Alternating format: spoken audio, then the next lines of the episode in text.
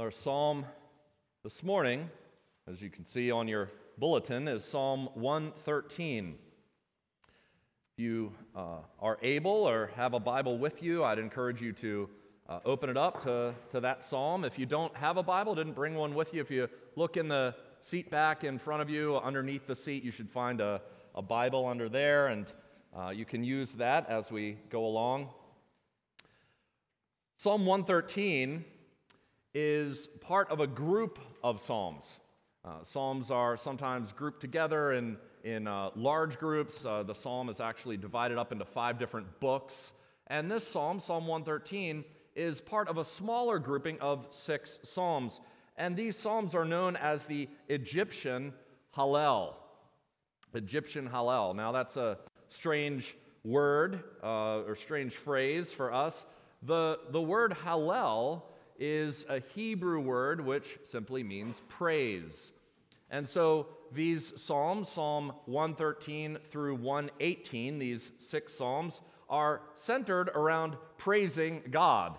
And those six Psalms were specifically sung during the Passover, the Egyptian Hallel. And, and that's why we get the name Egyptian from that because those six Psalms not only center on praising God, but they center and sort of revolve around what happened in the Exodus, praising God for what He did in releasing Israel from slavery in Egypt. Psalms 113 and 114 were sung prior to the eating of the Passover meal. And then after they would eat the meal, Psalms 115 through 118 were sung. Now, as you look at Psalm 113, you see that it's comprised of nine verses. So it's a relatively short psalm. But if you look at the structure of the psalm, you'll see that it is framed with the, the phrase there, praise the Lord. It's in verse 1, right there at the beginning, and it's at the very end of verse 9. So, so those two praise the Lord frame this psalm.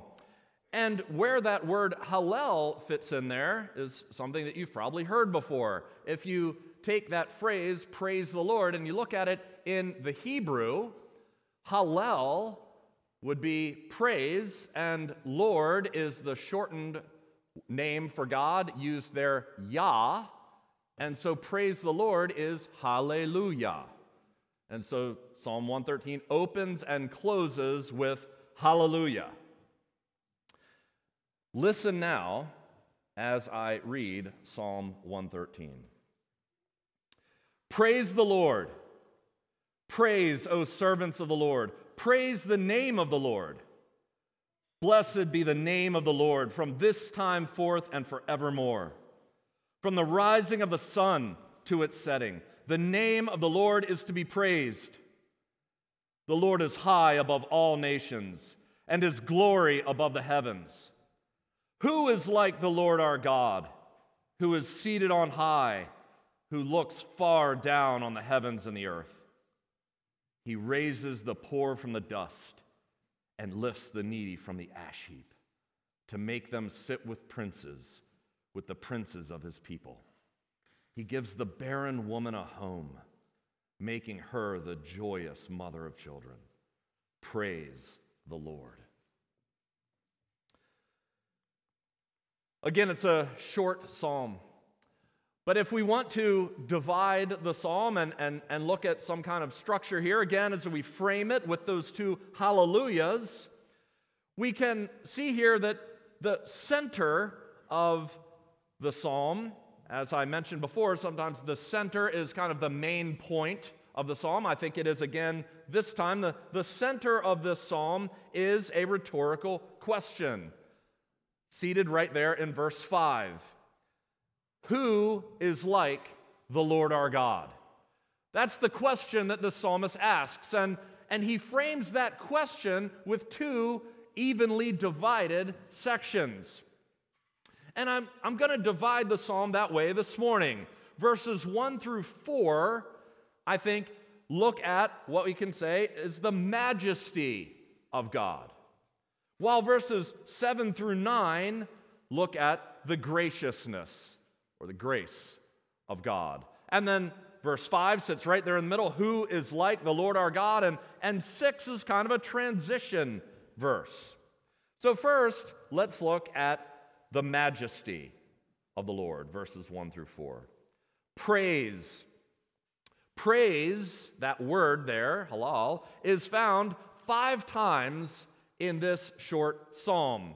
Now, the command, praise the Lord, is found all throughout the Psalter.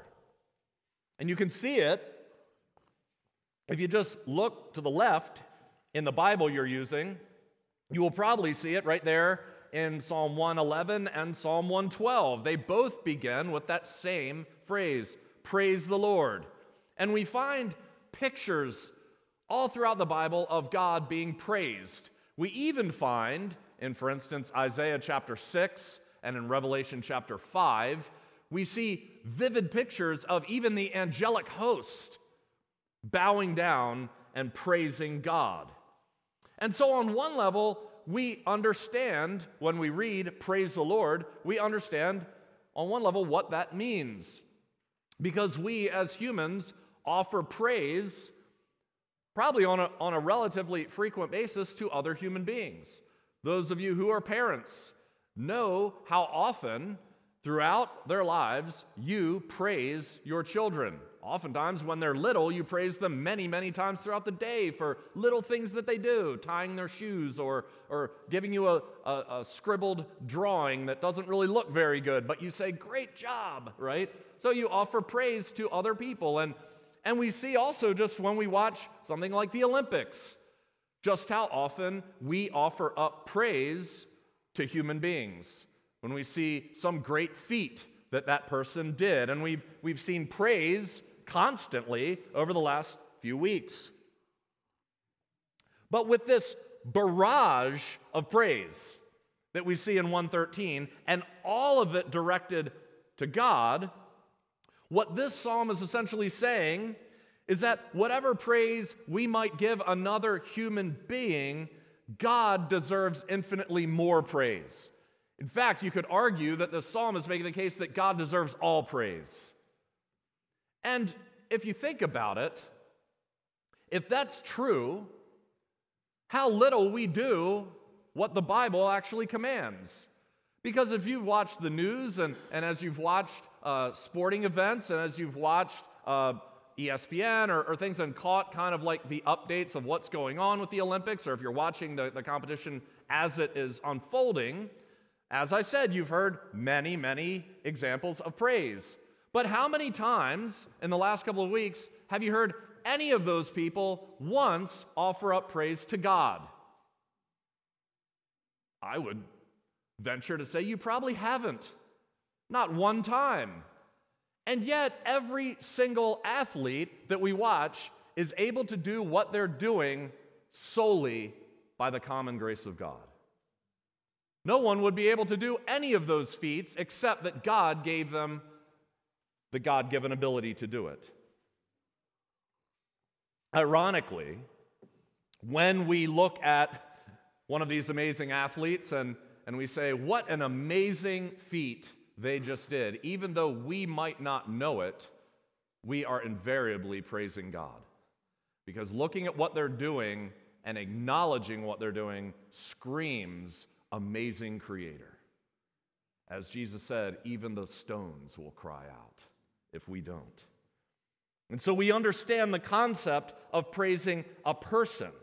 But notice that this psalm really doesn't focus that much with praising the person of God. Notice that. If you look closely at, at Psalm 113, especially here at the beginning, we notice that the praise focuses more on the concept of praising God's name. Praising God's name. See there, verse 1 Praise the Lord, praise those servants of the Lord, praise the name of the Lord. Blessed be the name of the Lord from this time forth and forevermore. From the rising of the sun to its setting, the name of the Lord is to be praised. Scripture shows all throughout not only incredibly high regard to the person of God, but also to the name of God. We see it all throughout the Bible. Job 1 20 and 21. Then Job arose after all of the devastation that happened to Job. This, this has always just shocked me and, and made me feel ashamed of my own lack of praising God when you read this. Job arose, tore his robe, shaved his head, fell on the ground, and worshiped. And he said, Naked I came from my mother's womb, and naked shall I return. The Lord gave, and the Lord has taken away. And then what does he say? Blessed be the name of the Lord. Exodus 20, God gives us 10 commandments. If you ask people to name the Ten Commandments, generally speaking, they can only give you a two or three, and never in order. The one that we probably always omit is the command not to keep, take the name of the Lord in vain. God gave that as one of his Ten Commandments. Do not take the name of the Lord your God in, in, vain. Deuteronomy 28, 58, and 59. If you are not careful to do all the words of this law that are written in this book, that you may fear this glorious and awesome name, the Lord your God, then the Lord will bring on you and your offspring extraordinary afflictions. Psalm 34, 3. Oh, magnify the Lord with me, his person and let us exalt his name together. Isaiah 42 8. I am the Lord, that is my name. My glory I give to no other. Ezekiel 36, God says, Therefore say to the house of Israel, Thus says the Lord God, it's not for your sake, O house of Israel, that I am about to act, but for the sake of my holy name. The name of God is uplifted over and over and over again in Scripture. And I want to camp here for a minute and look at this concept of name. In all of these scriptures in our English Bibles, the English word Lord, in all the scriptures I just read and, and all throughout the Bible, God's name is referenced. God's name. Now, all throughout the Bible, there are different titles and words used for God. As you read through your English Bible, you will oftentimes see the word God there in English. And you know it's referring to the same God. But that, that word in Hebrew is Elohim. Sometimes, as you're reading through your Bible, you'll see the word Lord with a capital L and then three lowercase letters O R D. When you come across that, you can know that what is the Hebrew word is being used there is the Hebrew title Adonai. When you come across, as was in every one of those scriptures that I just read, and as is found more than 6,800 times throughout the Old Testament, all capital letters capital L, capital O, capital R, capital D, you can be assured that what you are seeing there is God's divine name. His name is being used. God's name in the Hebrew Bible is represented by four Hebrew consonants together. And, and those of you who know Hebrew, you know as you're reading through it, stands out uh, boldly in bold relief. Uh, Yod, He, Vav, He. When you see that, you know it is God's divine name. It's called the Tetragrammaton, we call it. And his name means, I am who I am. You remember that when God said to Moses, I am is sending you. I am who I am. Tell them that's who I am. Now, we might not think of names as all that important. I mean, obviously, they're of some importance because we name uh, our children and we call each other by name. But when we give our children names, oftentimes it's something that we just think it sounds good, or maybe it's something that's from the family or whatever. But in the Bible, names meant a lot. And the name that was given to someone revealed something about that person. You think, for instance, the name Jacob. Jacob means usurper. And the reason he was given that name is because when he came out, he was grasping his brother Esau's heel. And he usurped his brother Esau, you remember, not only by stealing his birthright, but then also by stealing his blessing. And then later, Jacob is given another name. After he wrestles with God, God gives him the name Israel, which doesn't mean usurper anymore, it means he has struggled with God. The name Joshua or Jesus means the Lord saves. And so these names reveal something about that person.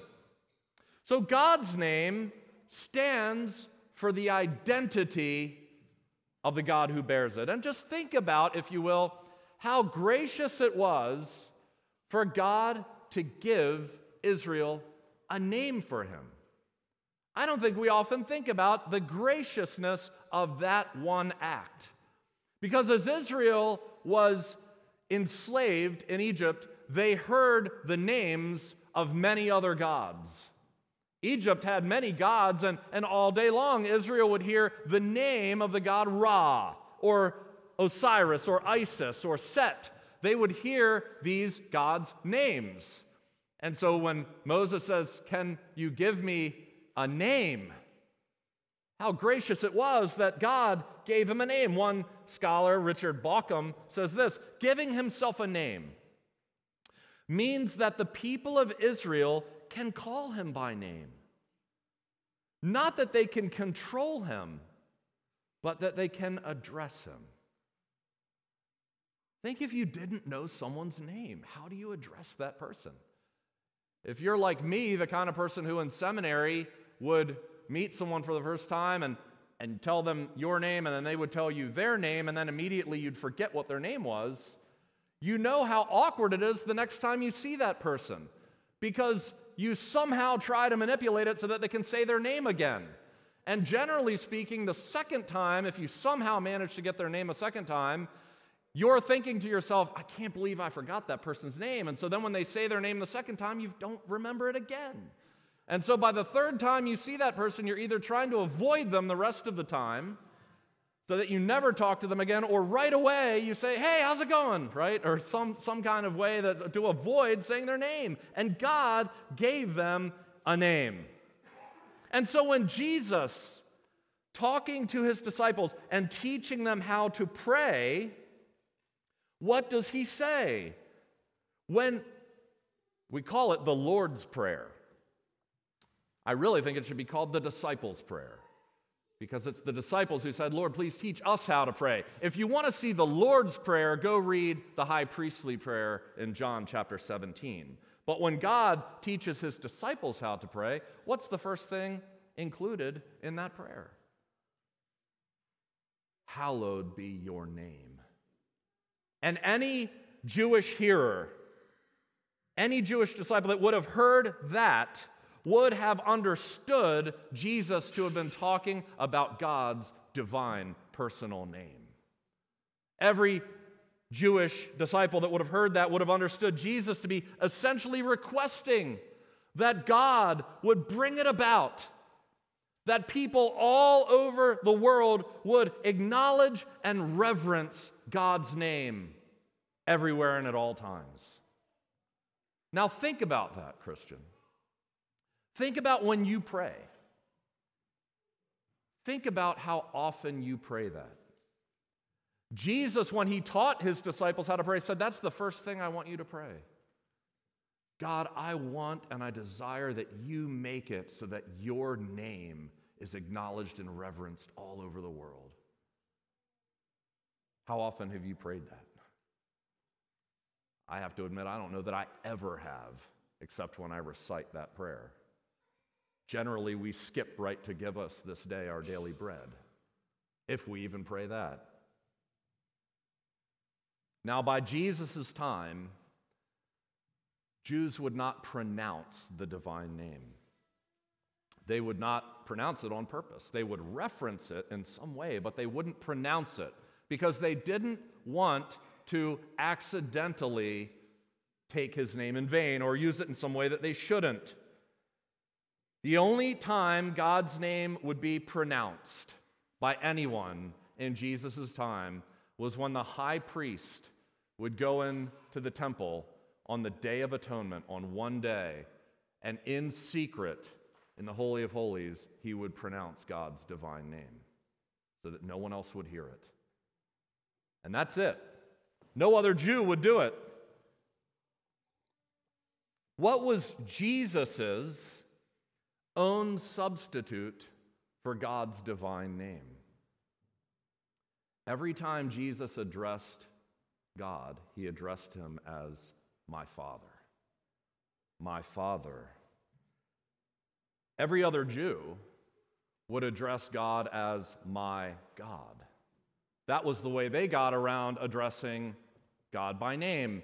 Jesus did not use the Aramaic phrase, my God. Instead, he used the phrase that we even find in our Bible still kept the Aramaic, Aramaic phrase, Abba, Father. Abba was a term of endearment. And Jesus used that exclusively to show that he had a relationship with God that no one else had.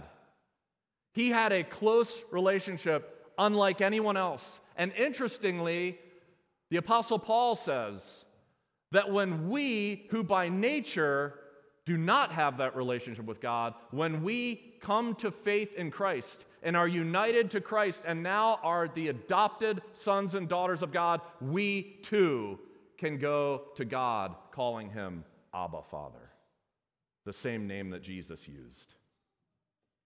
What an amazing privilege it is. So, how do we pronounce the name today? Well, we don't know. Because even when vowel pointings were added in the Middle Ages by these Masorete scribes to the Hebrew text. Hebrew didn't have any vowels, it, it, it, had only consonants, but the Hebrews knew how to read it with only the consonants. Later on, scribes added what are called vowel points to help non Jews read those words. And without the vowel points, there's very little that I could read in Hebrew. So I'm very grateful that they added those points. But interestingly, when they got to God's divine name, they switched the vowel pointings so that we wouldn't be able to pronounce it. They put the vowel pointings for the title Adonai on top of the tetragrammaton, God's name. And we have mistakenly uh, read that as Jehovah or Jehovah, but that's not, that's, that's a mistake. Now, if you call God Jehovah, I'm not, don't worry about it.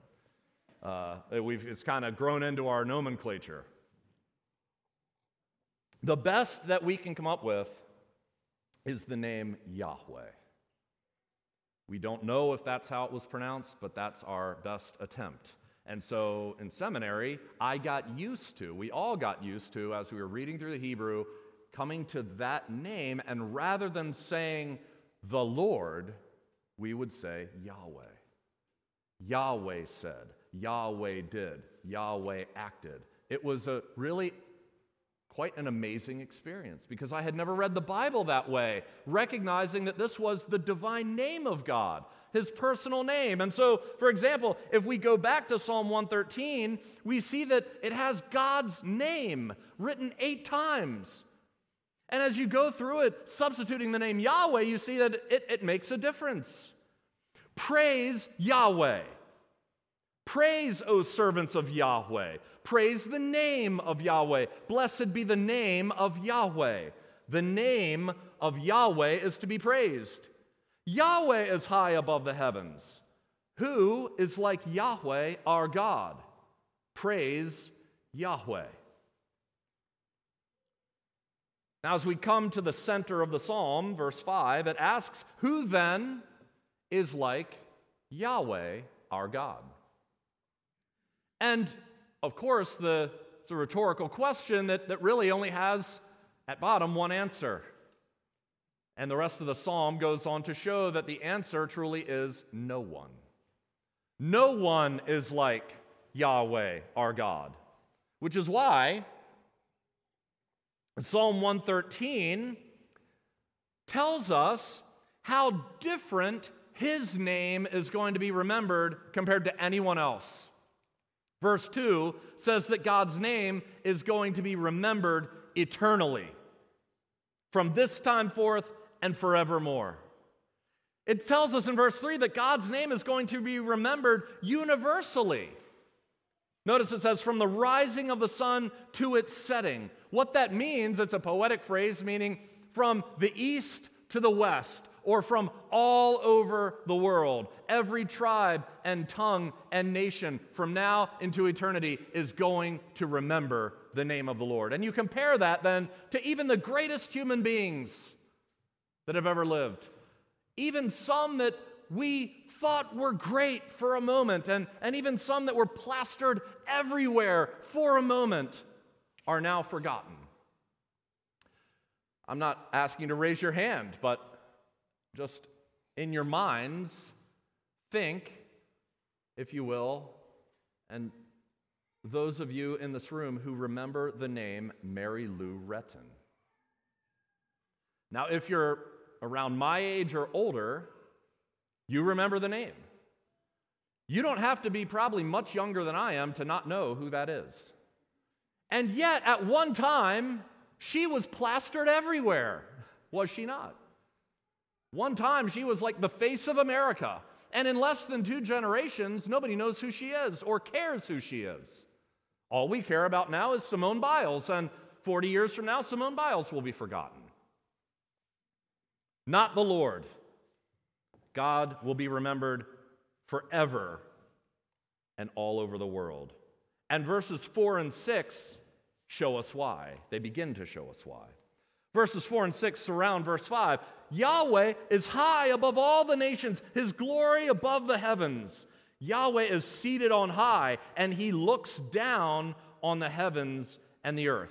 Notice here just how much God's distance, his majesty, his transcendence is highlighted here in the language. He is high above all the nations. It doesn't matter if as a Jew, you are enslaved in Egypt. Egypt at that moment seems like the world's juggernaut.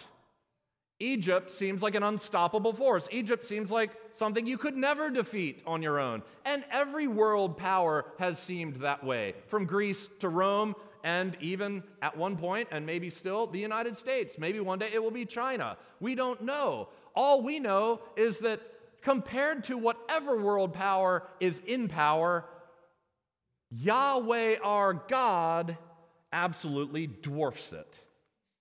Isaiah chapter 40 Who has measured the waters in the hollow of his hand, and marked off the heavens with a span, and closed the dust of the earth in a measure, and weighed the mountains in scales? Behold, the nations are like a drop from a bucket and are accounted as dust on the scales. All the nations are as nothing before him. They are accounted by him as less than nothing and emptiness. It is he who sits above the circle of the earth. Its inhabitants are like grasshoppers, who stretches out the heavens like a curtain and spreads them like a tent to dwell in, who brings princes to nothing, who makes the rulers of the earth as emptiness. Notice here, Yahweh's glory is above the heavens. Yahweh is seated on high, and he's seated so high that he looks far down on the heavens and the earth. We just celebrated, some of us, some of us just took notice, some of us probably don't care, that Jeff Bezos uh, took a trip into space. And we think that's a great accomplishment. And yet, the psalmist tells us that the space that we look up to and and so think is, is such a marvel and something that we would all love to go visit one day, maybe. The psalmist tells us that God is seated so high that he needs to stoop down to look down upon the sky that we look up to. One scholar puts it this way the very heavens are almost out of sight below him. And when we just look at these verses alone and the, the sheer majesty of God, the sheer transcendence of God, that alone should be enough for us to praise Him for all eternity. The psalm could have stopped there. and we would have reason alone to praise him. But notice that the psalmist doesn't stop with his majesty. The psalmist speaks as well of God's grace. Verse 6, as I said, is, is kind of a transition verse because verse 6, yes, it speaks about the majesty of God and, and how high he sits, and it speaks about how he must stoop down low to look at the heavens and the earth, pointing to how much higher he is than we are. And yet, it's kind of moving in a way to show us just how and why he stoops down. That's what the second half of this psalm is about. That the God who is so far above his creation nevertheless stoops down to care for it. Verses 7 and 9 He raises the poor from the dust and lifts the needy from the ash heap to make them sit with princes, with the princes of his people. He gives the barren woman a home, making her the joyous mother of children. Praise the Lord. Now, the way the Hebrew is written here, it emphasizes that all of God's actions that we see here in verses 7 and 9 are completely of his own doing. He's not being coerced to do these things, he's not being pressured to do these things. God is doing these things that we read about in 7 and 9 sheer out of his own sheer grace. Now, as I thought about this and, and read these verses, and we'll get into them in a minute, I, I just began to ponder. Again, my mind went to Jeff Bezos, thinking about him flying to space. And yeah, I think, I think now he is the richest man in the world. And I thought about this. Jeff Bezos, uh, founder and, and owner, uh, CEO, I guess, of, of Amazon.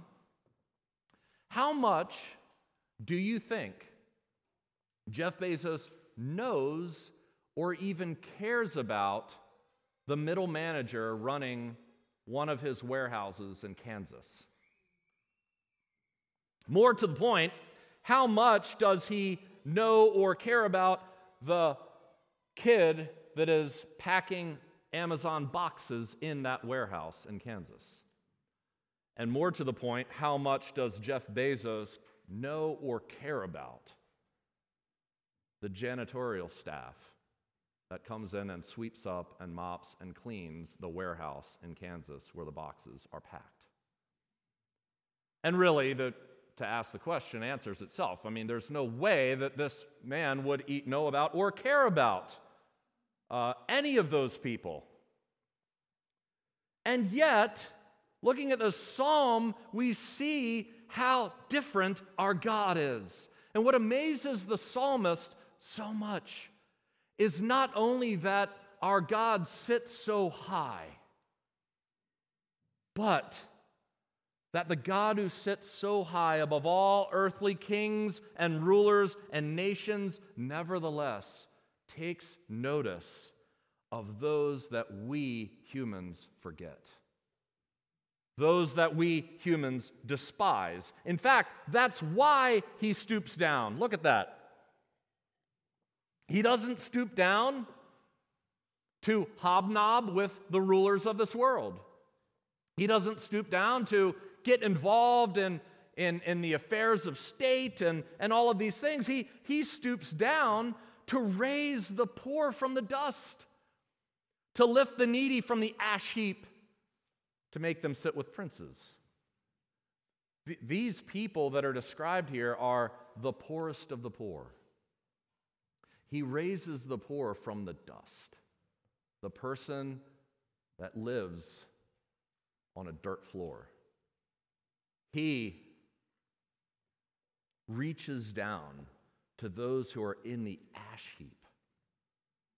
That word, that phrase, ash heap, I looked it up this week. Ash heap means pile of trash, a dumping place for worthless garbage.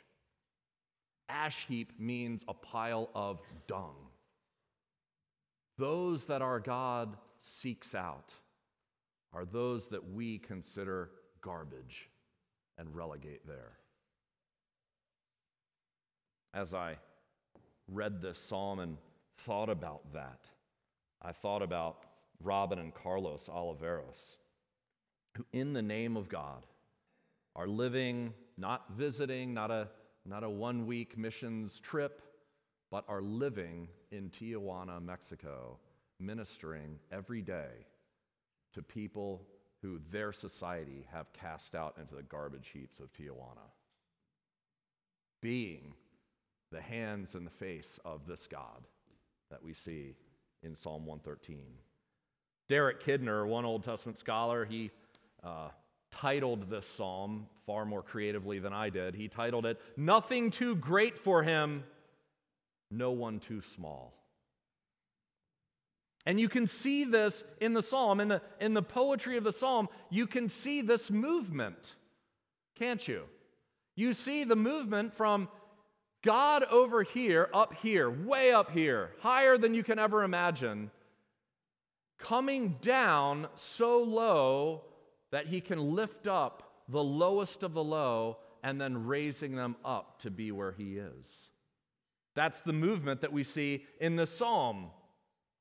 But while verses 7 and 8 speak of needy groups, I mean, after all, we have seen throughout history some leaders care for large groups of poor. Sometimes it's selflessly, oftentimes it's selfishly. Oftentimes, leaders will care for the poor to get people on their side, to have the masses adore them and love them, and basically so they can live in mansions themselves while the poor go on being poor. But notice how verse 9 gets very specific. Even those leaders that care kind of for the masses, how often do those great leaders seek out one lonely poor person and minister to them? And notice verse 9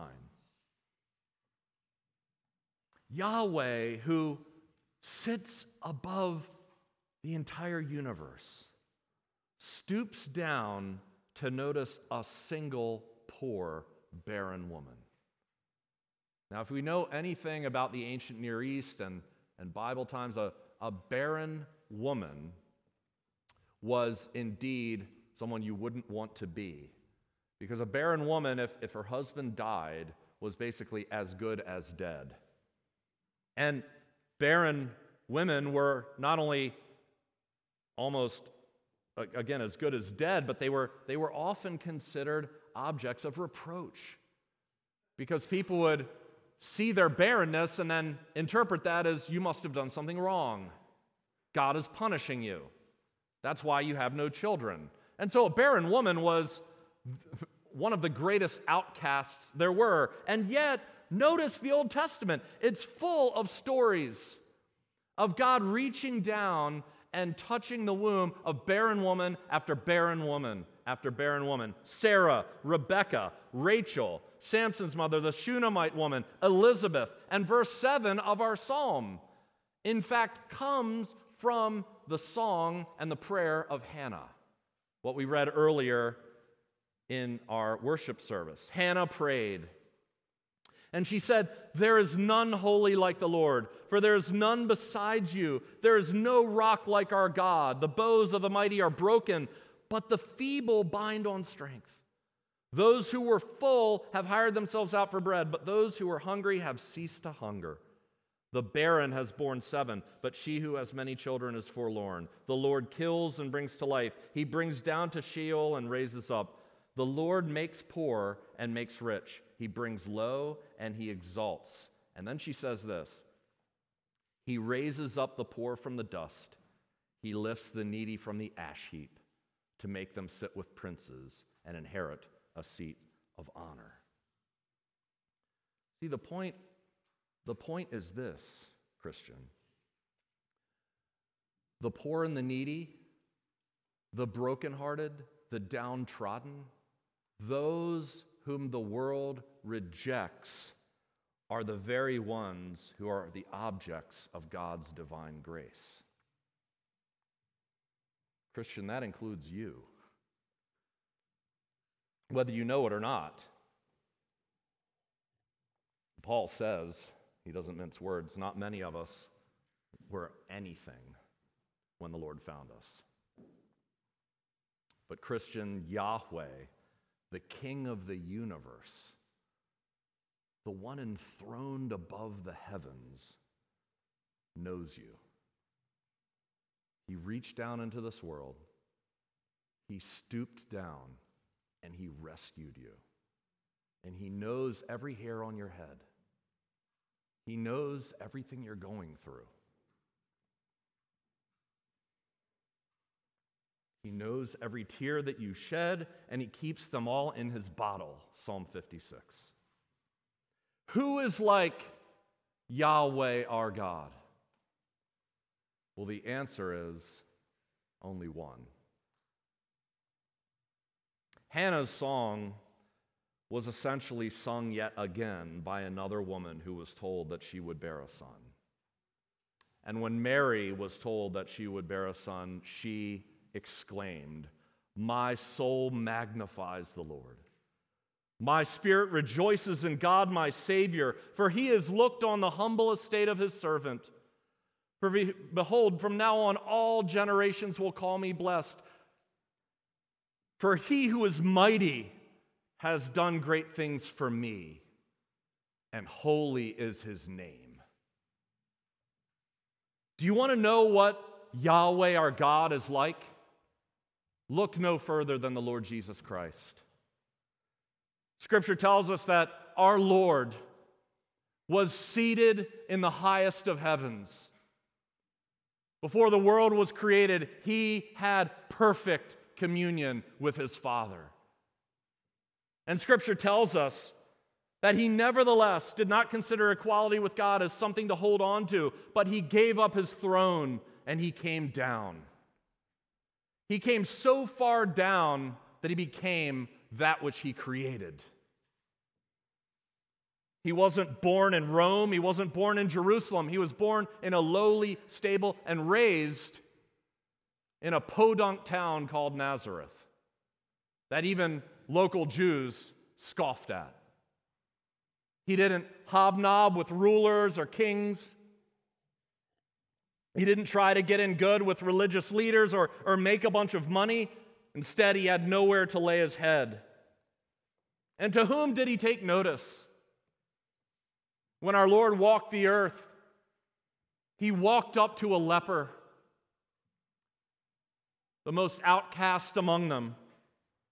He noticed him and he reached out and he touched him. Something that Probably hadn't happened since the man contracted leprosy. He noticed the sinful woman who cried and washed him with her tears, the one that Simon the Pharisee scorned, and he loved her and he forgave her. He noticed the invalid that everyone else walked past, who hadn't walked in 38 years, who was laying by the pool of Bethesda, and he reached out and he healed him. He noticed the poor widow that everyone else scoffed at, who dropped in two little coins, and he pointed her out and said she gave more than anyone else.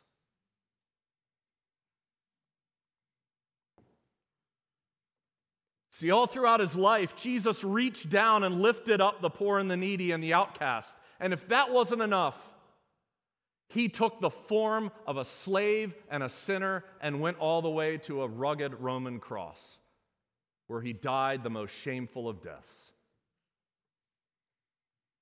Isn't it interesting that on the night that he was betrayed, on the night that he was arrested and falsely accused, and that the wheels of the crucifixion were set in motion, he had sung this psalm as they ate the Passover meal. And when he hung on the cross, for the first time ever, he did not refer to his God, Yahweh, as my Father, but like everyone else, my God, my God, why have you forsaken me? He used a name he had never used before. Christian, if this psalm teaches us one thing, it teaches us that there is one name that is above every name, and it is the name Yahweh.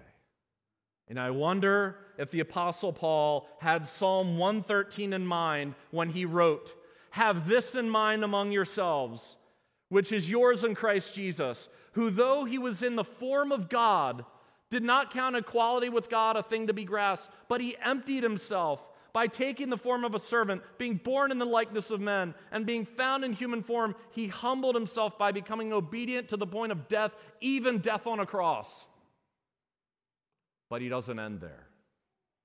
Therefore, God has highly exalted him and has bestowed on him the name that is above every name that at the name of Jesus, every knee should bow in heaven and on earth and under the earth, and every tongue confess that Jesus Christ is Lord to the glory of God the Father. What is the name that is above every name? The name of God, and that is the name that our Lord Jesus Christ bears. And that is why every knee will bow to Jesus, because he alone deserves it. It is Jesus who fulfills Psalm 113. It is Jesus in whom Yahweh's name will be remembered for all eternity. And it is Jesus in whom Yahweh's name will be proclaimed by all tribes and tongues and nations forevermore. And what does Jesus do for us, Christian? You and I, the lowly ones who didn't deserve it. He raises us up, and Paul says, he seats us with Him in the heavenly places. Christian, to save us, Jesus reached all the way down, from the highest height to the lowest low. And he perfectly fulfills Psalm 113. Both the majesty of God and the grace of God are both met in the cross of the Lord Jesus Christ. Let's pray.